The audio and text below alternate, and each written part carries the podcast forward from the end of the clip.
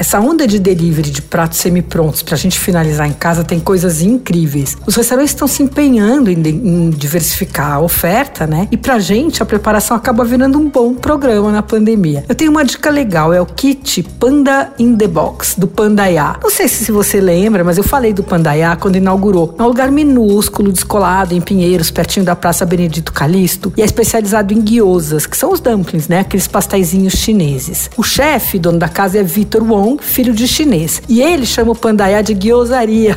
Os gyoza deles são realmente bons, são, só tem quatro versões. O clássico é de carne suína e camarão, aí tem um de frango com nirá, tem um outro de chicken wings, que é apimentadinho, e tem uma opção vegetariana com cogumelo e abóbora. Já estava fazendo o delivery dos gyozas prontos e das bandejinhas de gyoza congelado pra, só para você finalizar em casa, fritar e tal. Agora ele lançou esse Panda Inbox, que é uma caixa que vem com as massinhas separadas. Então vem 20 massinhas, uh, os recheios que você escolher, o molho da casa, o hashi e potinho pro molho. Custa 69 reais. E aí você que monta, faz lá, dobra o pastelzinho tal. É divertido, viu? E aí vem todas, ele tem, manda todas as instruções, você tem um link que você acessa para ver como é que frita, mas ele manda todas as explicações. Você pode fazer frito no vapor, assado e mais algum outro jeito que na panela. Uh, é bem legal. O delivery dos pratos, dos congelados e da caixinha é pelo iFood. Você ouviu? Fica aí. Dicas para comer bem em casa com Patrícia Ferraz.